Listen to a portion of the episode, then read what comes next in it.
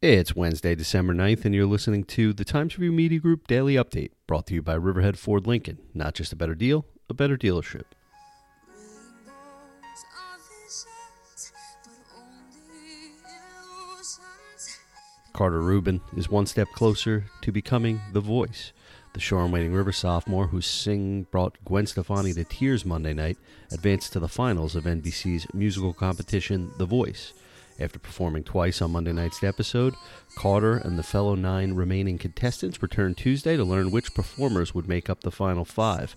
Carter, 15, stood next to fellow Team Gwen member Ben Allen, 42 of Tennessee, when show host Carson Daly announced which performer had received the most votes from viewers. Carter will now perform next Monday for a chance to win the competition and earn a recording contract. Sports will return to the Riverhead Central School District this coming spring, COVID 19 willing, of course. A last ditch effort to save the spring sports season for Riverhead athletes proved successful Tuesday night when the Riverhead Board of Education approved funding for varsity, junior varsity, and middle school interscholastic athletics for the spring season. Also included in the measure, approved by a 7 0 vote, were high school clubs and K 12 music activities covering the period of March 1st through June 30th. At the high school level, the affected sports are baseball, boys and girls lacrosse, boys tennis, boys and girls track and field, girls golf, and softball. Riverhead had already missed deadlines to participate in the fall and winter seasons.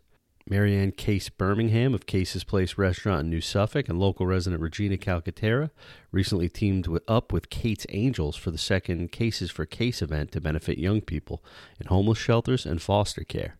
The effort was recognized at a press conference held by Suffolk County Executive Steve Bellone Tuesday night. Last month, the group's donation drive collected over $10,000 in donated items, including blankets, pillows, soap, shampoo and conditioner, nail polish, headphones, winter hats, gloves and scarves, clothing, and other holiday gifts. The items will now be distributed to over 600 children by Birthday Wishes Long Island, an organization that helps children living in the foster care system celebrate their birthday. Miss Calcaterra, now a successful attorney, was raised in the foster care system.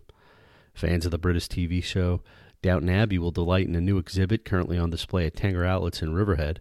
The complex is hosting Dressing the Abbey, a costume exhibition showcasing costumes worn by characters in the series. According to Tanger General Manager Leslie Anthony, the window displays feature eight different vignettes located throughout the shopping center. Expect mostly cloudy skies today with a slight chance of rain or snow and a high temperature of about 40 degrees, according to the National Weather Service.